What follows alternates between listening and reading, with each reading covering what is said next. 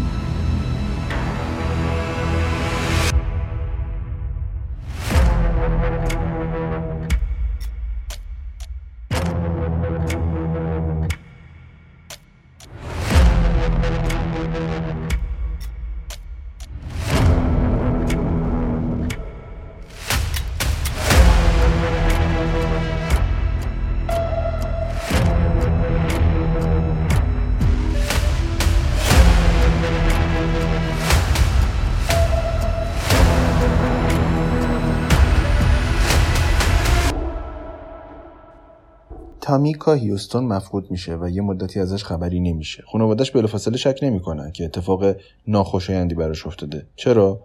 چون این جزء روتین زندگی خیلی از دخترها و پسرها تو آمریکاست. خانوادهشون مدت ها ممکنه خبری ازشون نداشته باشن. زمانی این غیبت باعث نگرانی خانواده تامیکا میشه که متوجه میشن میسی سگ تامیکا مدتیه که تو خونه تنها رها شده و این فقط اونا نیستن که مدتی از تامیکا بیخبرن. رها شدن سگ تامیکا به حال خودش مسئله ساده ای نبود. تامیکا امکان نداشت بدون سگش جایی بره و درست بعد از این اولین سرنخ ماجرای دلهور آور شروع میشه و پلیس تحقیقات ویژه و بررسی سرنخهای حیاتی برای دسترسی به واقعیت ماجرا رو شروع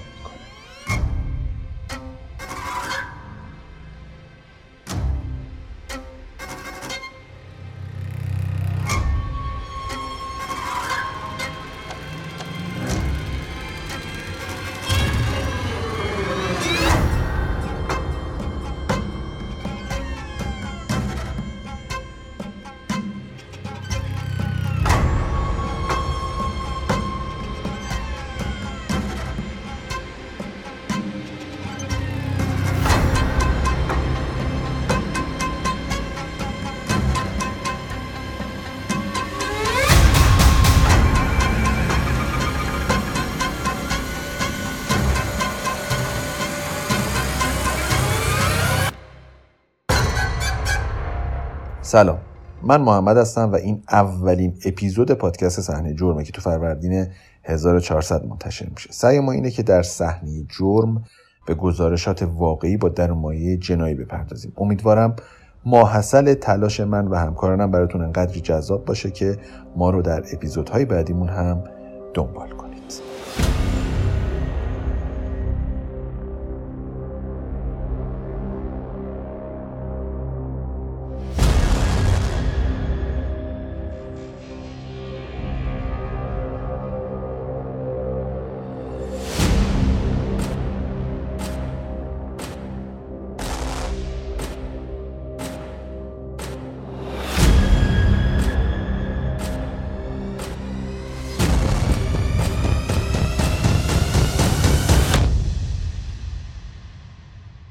می‌خوایم داستان دختر جوونی رو برای شما تعریف بکنیم که به طرز مرموزی ناپدید میشه و پلیس برای ماها هیچ سرنخ بزرگی در این خصوص پیدا نمی‌کنه. اما خب نکته کجاست؟ اگر شما به داستانهای جنایی علاقه داشته باشید و این ژانر رو دنبال کرده باشید می‌دونید که همیشه سرنخهای بزرگ پرونده ها رو حل نمی‌کنن و گاهی با سرنخهای خیلی کوچیک گره بزرگترین پرونده ها باز میشه. پس هیچ سرنخ کوچیکی به ارزش نیست. چیزی که پلیس منطقه محل زندگی تامیکا همینو خوب می‌دونست. این داستان در مورد زندگی دراماتیک دختر جوانی به نام تامیکا هیوستانه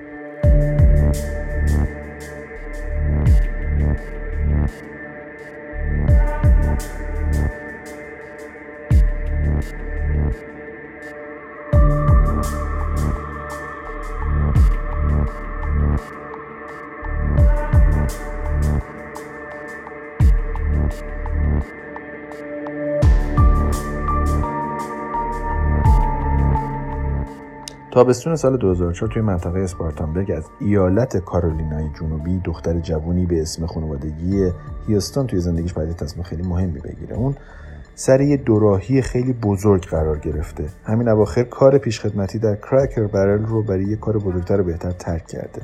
میکا عاشق خوانندگیه. به آتلانتا از ایالت جورجیا میره و حتی توی مقطعی برای امریکن آیدل تست خوانندگی میده اما در نهایت موفق نمیشه. دقیقا تو همین حول و حوش زمانی و بعد از همین شکستشه که خانوادش تشویقش می‌کنن تحصیلات ناتمام خودش رو تموم بکنه. بر اساس اطلاعات بعضی از منابع اون توی دانشکده پرستاری تحصیل می‌کرده. به حال میکا تو نقطه قرار داشته که برای ایجاد تغییرات کاملا آماده شده بوده و باید تصمیم جدی می‌گرفته و از این دو راه یک راه انتخاب می‌کرده. یه نکته مهم دیگه هم که باید همین جای داستان بهش اشاره بکنیم و شما در جریانش باشین اینه که یه بحران دیگه هم توی زندگی تامیکا توی این چند وقت اخیر اتفاق افتاده. اونم که به تازگی از رابطه طولانی مدتش با دوست پسر سابقش به ترنس خارج شد.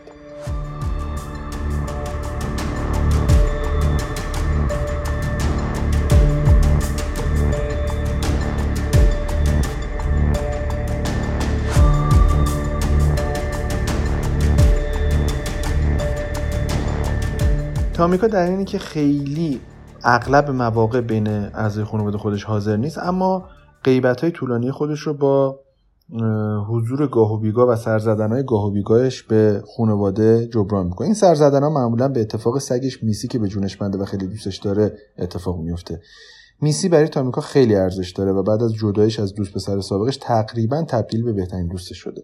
حضور میسی تو اون مقطع باعث میشه که تامیکا برای نقل مکان به خونه جدید هم احساس تنهایی کمتری داشته باشه. تقریبا اواسط ماه جوان ربکا خاله میکا متوجه غیبت چند هفته تامیکا میشه. وقتی بیشتر فکر می‌کنه می‌بینه که چندین هفته است که کلا از تامیکا بیخبره. ربکا اول خیلی نگران این موضوع نمیشه چون خب به این سیستم عادت داره و زیاد این غیبت ها اتفاق میفته اما موضوع مثل خوره به جون ربکا میفته ضمن اینکه پیگیریاش هم مرتبا بی جواب میمونه. طبق گزارش اندی پاریس از خبرگزاری گرینویل برای خانواده تامیکا خیلی عجیب نیست که در این مدت طولانی از اون خبری نداشته باشن. اما چند روز بعد خانواده تامیکا متوجه میشن که فقط اونا و خالش ربکا نیستن که از تامیکا بیخبرن. بالاخره تو تاریخ 14 جوان ربکا با پلیس منطقه تماس می‌گیره تا گم شدن تامیکا رو گزارش بده. علاوه بر این اتومبیل تامیکا خواهرزاده ربکا هم اثری ازش نیست و این موضوع نگران کننده و جدی رنگ و بوی دیگه به خودش می‌گیره.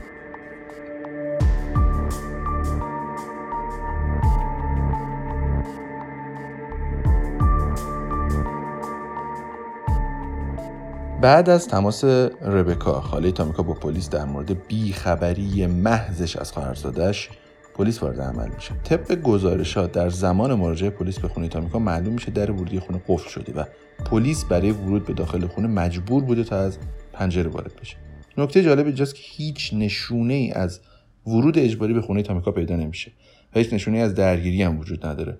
اما مواردی وجود داره که پلیس رو ترغیب می‌کنه که یه چیزی غلط به جای کار میلنگه. تو همین بگیر به بنده هستن که پلیس موبایل تامیکا رو هم پیدا می‌کنه. دیگه داستان جدیتر از اونیه که بشه از کنارش به سادگی گذشت. چرا؟ چون اگر به هر دلیلی تامیکا برنامه‌ای برای سفر به جایی داشته یا می‌خواسته خونه رو به مقصد مشخصی ترک بکنه قطعا حداقل چیزی که قرار بوده با خودش ببره تلفن همراهش بوده. سرنخ دوم هم خیلی زود پیدا میشه. پلیس از شغل قبلی تامیکا در کرکر برل یه فیش حقوقی پرداخت نشده پیدا می‌کنه. علاوه بر این گواهینامه تامیکا هم پیدا میشه که ثابت می‌کنه غیبت میکا غیر طبیعیه و برنامه‌ریزی شده نیست. حالا دیگه سوالات زیادی وجود داره که پلیس باید جواب اونا رو پیدا کنه. پلیس سرنخ سوم هم پیدا می‌کنه که با این سرنخ مطمئن میشه تامیکا یا روبوده شده یا کشته شده. میسی در حالی پیدا میشه که تکه های مدفوع خوش شدهش همه جای خونه هست و به شکل ناراحت کننده تو خونه رها شده. عجیبتر اون که میسی در واقع طول سگ به دنیا آورده و به این دلیل که چیزی برای خوردن نداشته چند تا از طول های خودش رو خورده و فقط یکی از اونها زنده مونده. پلیس می‌دونه تامیکا چقدر سگش رو دوست داره. پلیس مجبور سوابق تامیکا رو حالا دیگه بررسی کنه. مشخص میشه تامیکا به هیچ عنوان سابقه مصرف مواد نداشته و هیچ وقت نسبت به مسی هم بی نبوده. حتی یک نفر هم به این دو موضوع در تحقیقات اشاره نکردند. پلیس سریعا برای ماشین تامیکا پیغام هشدار صادر می‌کنه و شروع به بررسی تلفن همراه و سوابق بانکی تامیکا می‌کنه. پلیس تحقیقات محلی از اهالی اون منطقه و اطرافیان تامیکا که اونو خوب میشناختن رو به سرعت شروع می‌کنه. همزمان خانواده تامیکا هم تعداد زیادی پستر از تصاویر تامیکا رو در سراسر شهر نصب می‌کنن. حتی برای کسی که بتونه از تامیکا ردی پیدا کنه جایزه تعیین می‌کنن.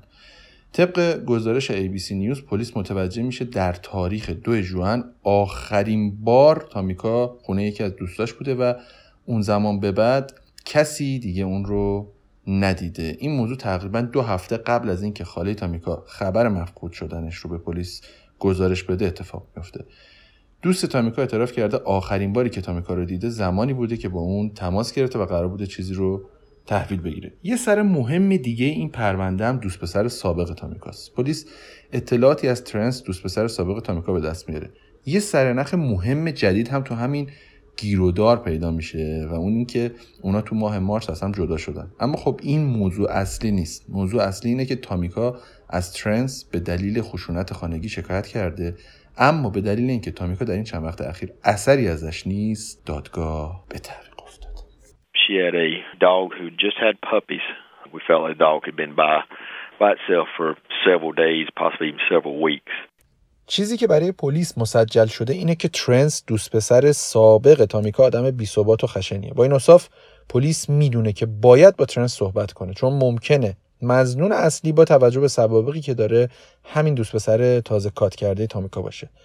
وقتی از ترنس در مورد تامیکا سوال میشه اون ایده ای در مورد ناپدید شدن میکا و جایی که می‌تونه رفته باشه نداره.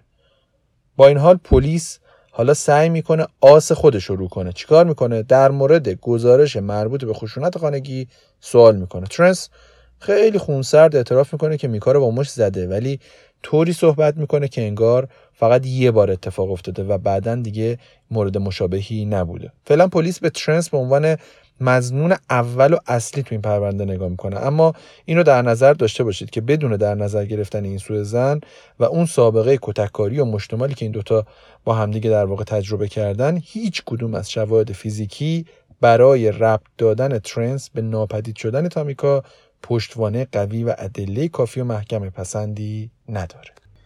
همونطور که قبلا گفتم موبایل و حساب بانکی تامیکا رفت تو دستور کار پلیس برای بررسی. اما نکته اینجاست. آیا مورد مشکوکی تو موبایل و حساب بانکی تامیکا پیدا شد؟ گفته میشه با اینکه پلیس کلی دوندگی کرد. برای اینکه در واقع موبایل و حساب بانکی رو ردگیری بکنه و مورد بررسی قرار بده. اما این موارد علا رقم حکمی که پلیس برای بررسیشون دریافت کرد به طور کلی مفید و موثر نبودن. ربکا خاله تامیکا سعی داره توجه رسانه ها رو به گم شدن خواهرزادش جلب بکنه ولی فقط می‌تونه توجه رسانه های محلی اسپارتانبورگ رو به خودش جلب کنه. آلیسون کیز از NPR در مورد یه زن امریکایی افریقایی تبار. گزارشی رو تهیه می‌کنه که نزدیک به یک سال پیش در کارولینای جنوبی ناپدید شده و کمتر مورد توجه قرار گرفته. بر اساس گزارش آلیسون کیز تامیکا هیوستون 24 ساله توی خونه کوچیک سفید تو هاوارد درایو در اسپارتانبورگ زندگی می‌کرده. عکسای اون زنی رو با چشمان درخشان و پر از انگیزه و لبخند زیبا نشون میده. از 24 می گذشته هیچ کس اون رو ندیده و به طور کلی خاله تامیکا ربکا هاوارد میگه تحمل این بیخبری برای اون و خانواده تامیکا به شدت سخت بوده و داره اونها رو از با در میاره I miss her so much. Um, she's just such a wonderful, warm person, and her absence from our lives has just left an incredible void. So we miss her terribly. با توجه به فشار و پوشش رسانه های محلی که ماحصل تلاش ربکا خاله تامیکاس پلیس تصمیم می‌گیره تا تحقیقات رو کمی گسترش بده. بنابراین پلیس بیمارستان های محلی رو بررسی می‌کنه تا اینکه ببینه کسی با مشخصات تامیکا مطابقت داره یا نه. بعد از یه مدت پلیس دیگه از بیمارستان ها تحقیقی نمی‌کنه و انجام شنود مربوط به تماس های افراد ناشناس با 911 که در همون زمان انجام شده اصلی ترین کار اون مقطع پلیس میشه. بعد از این مدت که شنودا انجام میشه به یه سرنخ برمیخورن یه مرد ناشناس با 911 تماس گرفته و گفته که برادرش دوست دختر سابق خودش رو به قتل رسون My brother just came to my house and told me that he killed his girlfriend and put in Cleveland Park Lake. تو فایل صوتی مربوط به تماس مرد ناشناس با 911 که توسط پلیس شنود شده بود به این موضوع اشاره میشه که برادر فرد تماس گیرنده با 911 اخیرا به خونش اومده بوده و گفته که دوست دخترش رو کشته و اون را اطراف دریاچه پارک کلیولند انداخته. افسران پلیس به محض اینکه متوجه میشن که این تماس تو زمان گم شدن تامیکا اتفاق افتاده بلافاصله با چند سگ در قالب یک تیم جستجوی حرفه‌ای به پارک کلیولند میرن تا دریاچه رو مورد بررسی و جستجوی دقیق خودشون قرار بدن تا بلکه بتونن این پرونده عجیب و کند مربوط به تامیکا هیوستون رو تا حدودی جلو ببرن. ظاهرا این کار فایده نداشته. چرا؟ چون اطراف دریاچه هیچ اثری از جنازه یا چیز مشکوکی دیده نمیشه. اینطور به نظر می‌رسه که این تماس بیشتر یه شوخی بیمزه بوده تا یه سر نخ جدی. با این حال این شلوغ پلوغی که پلیس می‌کنه اون اطراف و این جستجوی پلیس باعث میشه که نکته جدیدی پیدا بشه که باعث میشه همه چیز تغییر بکنه. در 20 جون پلیس اسپارتانبورگ تماسی از یک زن دریافت می‌کنه که میگه از محل ماشین تامیکا با خبره. پلیس بلا فاصله به اون محل که زن بهش اشاره کرده بوده میره و در اونجا یک هوندای سیاه رنگ مدل 1991 رو پیدا می‌کنه. این روند ادامه پیدا می‌کنه تا جایی که پلیس با پرسجو از اهالی اون منطقه به شهرک بارکسدیل در واقع مراجعه می‌کنه و متوجه میشه که ماشین تامیکا یه مدتی اونجا پارک شده و این درست بعد از ناپدید شدن تامیکا اتفاق افتاده. اهالی اون منطقه به پلیس گفتن که تنها از زمانی که متوجه گم شدن این دختر یعنی تامیکا یوستون شدن از اون زمان به بعد به این ماشین مشکوک شدن. پلیس در نهایت تایید می‌کنه که ماشین ماشین تامیکاست بنابراین پلیس شروع به بررسی و ترکیب سرنخهای موجود می‌کنه. هیچ نشونه ای از درگیری در ماشین وجود نداره. تنها چیزی که اونا از شواهد پزشکی قانونی به دست میارن یه اثر انگشت جزئیه که کمکی هم بهشون نمی‌کنه. در ضمن مجموعه از کلیدا رو می‌بینن که روی صندلی مسافره. بعضی از کلیدا مثل سویچ ماشین و بعضی شبیه کلید خونه به نظر می‌رسه. پلیس بلا فاصله میره برای امتحان کردن کلیدا و سویچ. وقتی پلیس کلیدا رو روی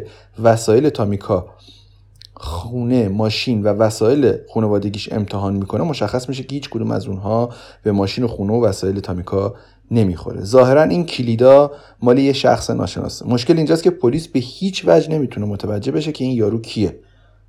اولین شخصی که پلیس به اون به چشم مزنون اصلی نگاه می‌کنه ترنس دوست پسر سابق و مزنون قدیمی پرونده است. اما هیچ کدوم از کلیدا رو وسایل ترنس هم عمل نمی‌کنه. بنابراین بدون هیچ اثر انگشتی روی این کلیدا تقریبا هیچ چیز منحصر به فردی در مورد مدارک وجود نداره. تنها سرنخی که پلیس از این کلیدا داره یک کد چهار رقمیه که بالای یکی از اونها هک شده. با این حال یک کد سه رقمی با عدد 140 هم دیده میشه.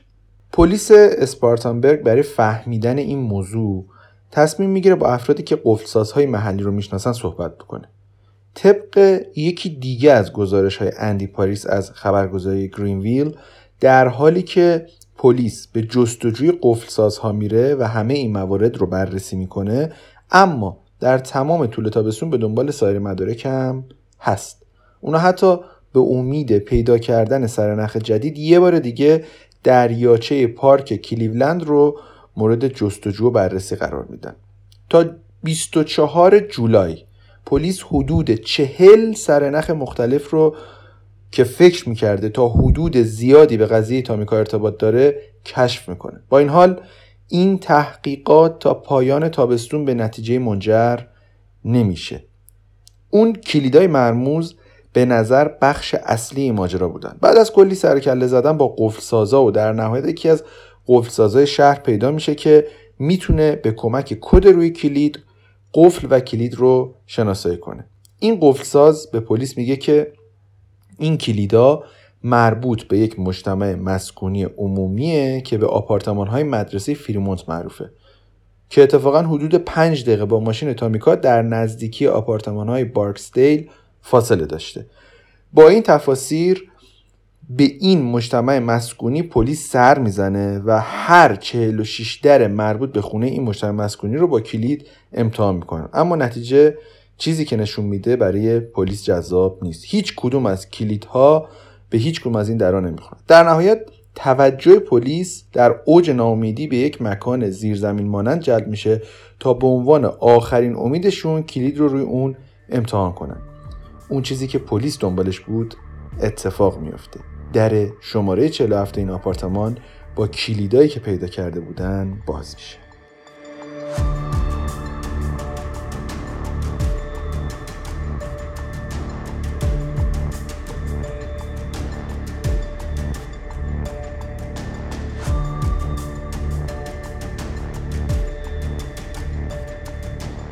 پلیس بلافاصله یه تیم از پزشکی قانونی رو به این آپارتمان میفرسته تا شواهد مختلف رو بررسی کنن. با این حال هیچ سرنخی در آپارتمان وجود نداره.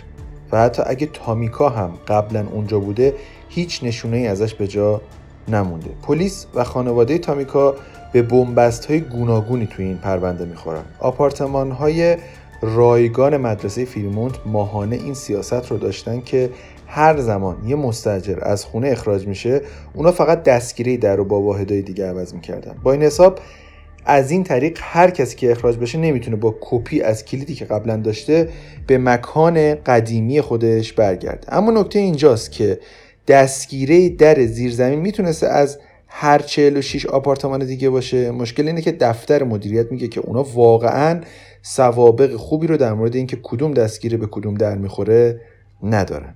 با این حال پلیس یه تیم قانونی داشت که می‌تونست همه 46 آپارتمان رو جستجو کنه.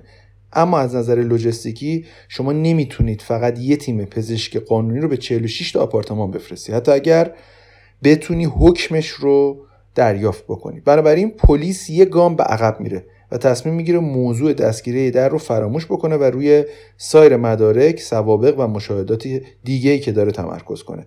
پلیس تصمیم می‌گیره تا اسم هر کسی که تو این بخش زندگی می‌کنه و هر کسی که به تازگی از اونجا رفته رو بررسی بکنه. اونا این لیست رو دریافت می‌کنن و اونو به خانواده تامیکا نشون میدن تا ببینن فرد مشکوکی بین اونا حضور داره یا نه.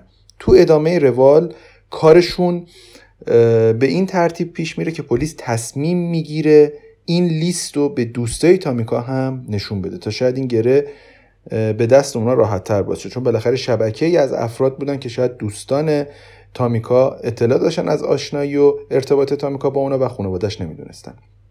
یکی از دو دوست تامیکا یادش میاد که تامیکا قبل از ناپدید شدنش دوباره دنبال شروع یه رابطه جدید بوده. تامیکا پسری به اسم کریس رو می‌دیده اما متاسفانه دوست تامیکا نه نام خانوادگی و نه چیز دندونگیر دیگه از رابطه این دوتا رو نمی‌دونسته. این سرنخ گنگ و ضعیف اما به شدت جذاب برای پلیس و جستجوی لیست مستجران نقش کلیدی ایفا می‌کنه. شخصی به اسم کریستوفر لامونت همتون پیدا می‌کنه که قبلا تو این ساختمون ها زندگی می‌کرده. کریستوفر لامونت همتون کیه؟ اون قبلا در آپارتمان 215 زندگی می‌کرده. تا اینکه حدود یک ماه بعد از مفقود شدن تامیکا از اونجا خارج میشه. همه چیز با پروفایل مورد نظر پلیس همخونی داره. پس این گام بلندی برای گیر انداختن قاتل می‌تونه باشه. اما این کریس الان کجاست؟ بر اساس گزارشی از خبرگزاری گرینویل ردیابی کریستوفر خیلی سخت نبوده چون اون به دلیل نقض آزادی مشروط در زندان فدرال زندانی بوده و قرار بوده تا آگوست 2005 در زندان باشه. وقتی پلیس سابقه کریستوفر رو بررسی می‌کنه متوجه میشه اون قبلا به دلیل سرقت مسلحانه چهار سال زندان بوده. حالا کریستوفر جز افراد سابقه دار به شما میره.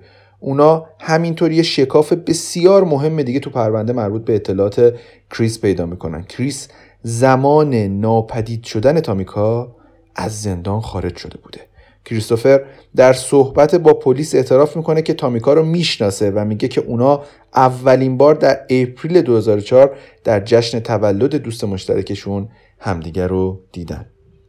کریستوفر به این موضوع هم اشاره می‌کنه که رابطه اون با تامیکا خیلی عمیق نبوده. کریس به پلیس میگه که فقط یک ماه با تامیکا ارتباط داشته و این با گفته دوستای تامیکا هم مطابقت داره.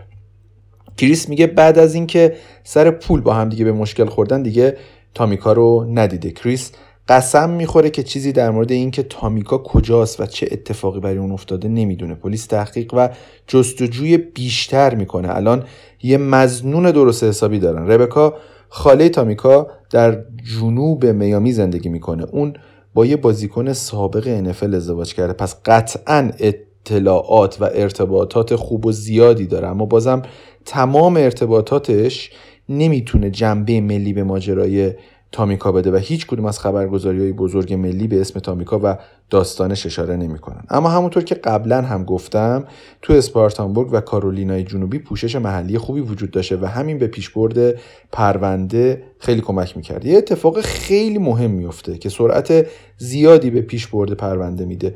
دوست دختر سابق کریستوفر و مادر دو بچهش با پلیس اسپارتانبورگ تماس می‌گیره و به اونها میگه که کیف پول کریستوفر پیش اونه و چیزی وجود داره که پلیس باید اون رو ببینه. پلیس بلا فاصله خودش رو میرسونه. اون میگه کریستوفر بعد از برگشتن به زندان کیف پول خودش رو برای اون پست کرده و از اون خواسته اون رو یه جای امن نگه داره. اون بعد از دیدن اخبار محلی که تو پلیس به دنبال ارتباط بین تامیکا هیوستون و آپارتمان های مدرسه فیرمونت بوده تصمیم می‌گیره با پلیس تماس بگیره. اون می‌دونسته که کریستوفر تو یکی از اون آپارتمان زندگی می‌کرده. حالا این کیف پول چه مشکلی داشته؟ قطعا باید چیز خاصی تو کیف پول کریستوفر وجود داشته باشه. دوست دختر سابق کریستوفر تو یکی از عکس هایی که تو کیف پول بوده یه لکه خون پیدا می‌کنه. طبق پرونده های پزشکی قانونی این لکه روی عکس خانواده سابق کریستوفر و بچه های اونا ریخته شده. اون این عکس رو به پلیس تحویل میده و مشخص میشه که لکه روی عکس قطعا رد خونه. با بررسی بیشتر پلیس یه چیز خیلی مهم دیگه هم مشخص میشه اونم این که لکه خون با دی ای تامیکا مطابقت داره. حالا دیگه پلیس قدم رو به جلوی تو این پرونده برداشته. حالا دیگه اونا باید آپارتمان قبلی کریستوفر رو بررسی کنن چون احتمالا تامیکا اونجا خونریزی کرده. اما قبل از اینکه اونا بتونن به جستجوی خونه قبلی کریستوفر برسن شخصی با پلیس تماس می‌گیره و این تماس از طرف یه زن جوون بوده. سرنخ پشت سرنخ و مدرک پشت مدرک برای پلیس. اون به پلیس میگه که تو آپارتمان کریستوفر بوده و چیزی دیده که به احتمال زیاد با تامیکا ارتباط داره. طبق پرونده پزشکی قانونی اون به پلیس گفته که یک لکه قهوه‌ای مایل به قرمز عجیب روی فرش اتاق خواب کریستوفر به چشمش خورده. تو ده ژانویه 2005 تقریبا هفت ماه بعد از گم شدن تامیکا گروه تحقیقات ویژه‌ای رو شروع می‌کنه و به جستجوی آپارتمان شماره 15 می‌پردازه. به محض ورود به اتاق خواب اصلی بلافاصله یه علامت سفید کننده بر روی فرش مشخص میشه. به نظر می‌رسه یه نفر به وضوح سعی کرده تا بخشی از لکه روی فرش رو با سفید کننده پاک کنه. شواهدی از خون تو کل آپارتمان مخصوصا توی کمد پیدا میشه. بنابراین واضحه که فراتر از هر سرنخی بدون تردید اتفاق وحشتناکی اینجا افتاده. اما طبق گزارش NBC نیوز وقتی که پلیس از کریستوفر در خصوص این لکه خون سوال می‌کنه اون با خون سردی جواب میده که این خون نیست و فقط خورده سس کچاب گوجه فرنگیه. خب بعد از اینکه بزرگوار پلیس رو خیلی دست کم می‌گیره و عنوان می‌کنه که سس گوجه فرنگی بوده اینجوری به نظر می‌رسه که یه نفر همه جای آپارتمان سس قرمز ریخته باشه و فرار کرده باشه. کاملا مشخصه که پلیس این چرت و پرتای کریستوفر رو باور نمی‌کنه.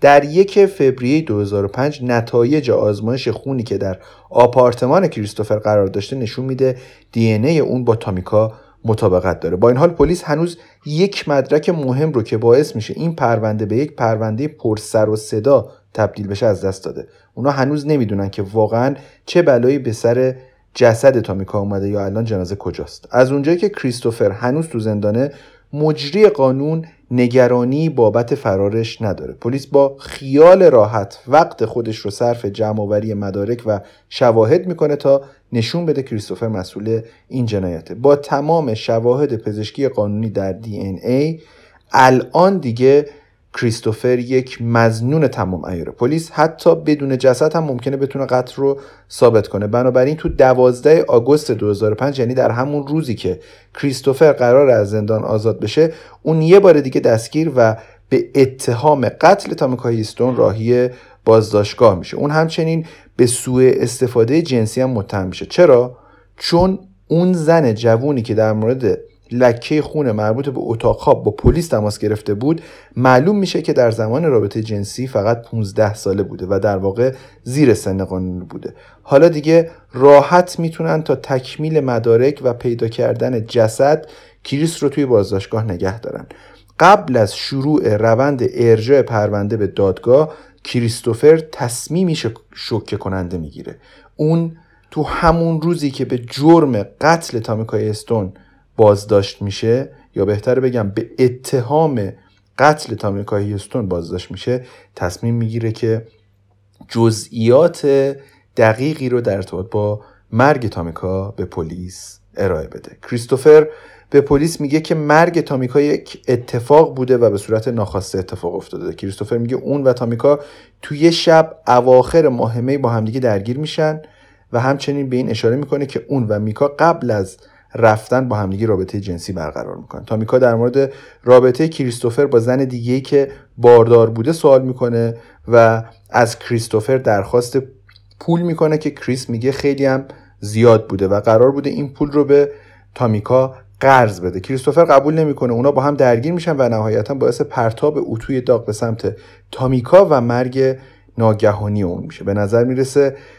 برخورد اتو به سر تامیکا باعث مرگ شده باشه. اما این پرتاب ظاهرا اونو بلافاصله نکشته. از دید پلیس باور این موضوع سخته که پرتاب اتو به سر یک شخص باعث اون حجم از خونریزی زیاد در کل آپارتمان بشه. کریستوفر تو ادامه به پلیس اعتراف می‌کنه که اون از این اتفاق به شدت ترسیده بوده و حمله دیگه اتفاق نیفتاده. توی مجموع اعترافات و ارائه جزئیاتی که توسط کریس صورت می‌گیره اون یه چیز دیگه هم میگه. کریس میگه اون موقعی که درگیریش با تامیکا شدت گرفته و به قول خودش اتوی داغ رو به سمتش پرتاب کرده به جای اینکه با پلیس تماس بگیره یا تامیکا رو به بیمارستان منتقل بکنه جسد اونو قبل از تمیز کردن خونه توی پتو میپیچه و تو کمد می‌ذاره.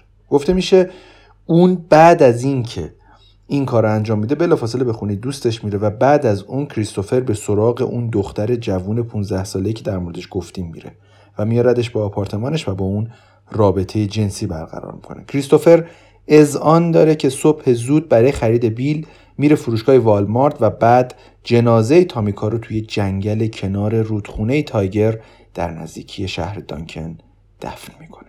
در کنار این اعترافی که می‌کنه پلیس رو به محل دفن می‌بره. پلیس شروع به کندن می‌کنه و در نهایت جستجوی پلیس پاسخ میده و طولی نمی‌کشه که اونا استخونهای یک انسان رو در یک قبر کم عمق پیدا می‌کنن.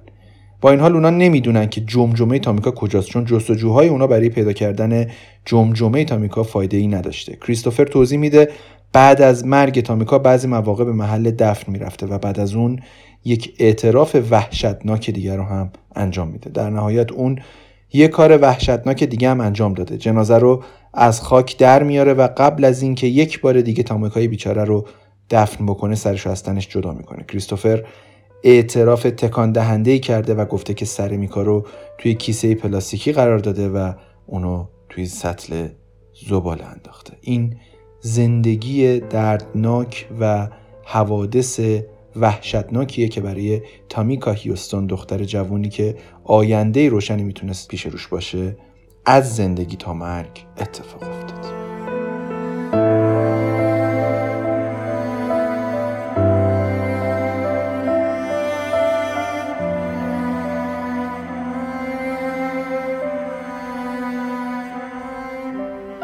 چیزی که در مورد قتلای ناشی از خشم و جنون می‌دونیم اینه که این اعمال تا زمانی که خشم فرد فروکش نکنه متوقف نمیشه. شاید هم به همین دلیله که تو بعضی موارد می‌بینیم که قاتل روانی مثل کریستوفر تا زمانی که خشمش فروکش نکرده به کار خودش ادامه میده. جنازه رو از خاک بیرون می‌کشه و با بریدن سر تامیکا وحشیگری خودش رو تا سرحد ارزای روانی ادامه میده. جالبه بدونین که موضوع هیچ ارتباطی به زنده بودن یا نبودن قربانی نداره و موارد زیادی به مرد آزاری و تجاوز به جنازه بعد از قتل در خاطر کاری بخش جنایی پلیس به راحتی می‌تونید پیدا بکنید.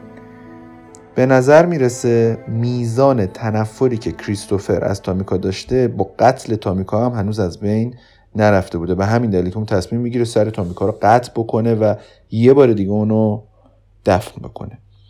حالا توی همه این گیرودارا نکته جالب اینجاست که فردی مثل کریستوفر که خب قطعا یه قاتل روانی به حساب میاد علا رغم این که اعتراف مستقیم داشته به پلیس و پلیس رو به سمت جنازه تامیکا و محل دفنش هم هدایت کرده ابتدا تو مرحله انکار قرار داره و خودش رو مقصر این قتل نمی‌دونسته. با این حال در تاریخ 3 اپریل 2006 همزمان با دادگاه کریستوفر اون دیگه مجبور میشه که نظرش رو تغییر بده و خودش رو مقصر قتل بدونه. در نهایت اون به حبس ابد بدون امکان آزادی مشروط محکوم میشه.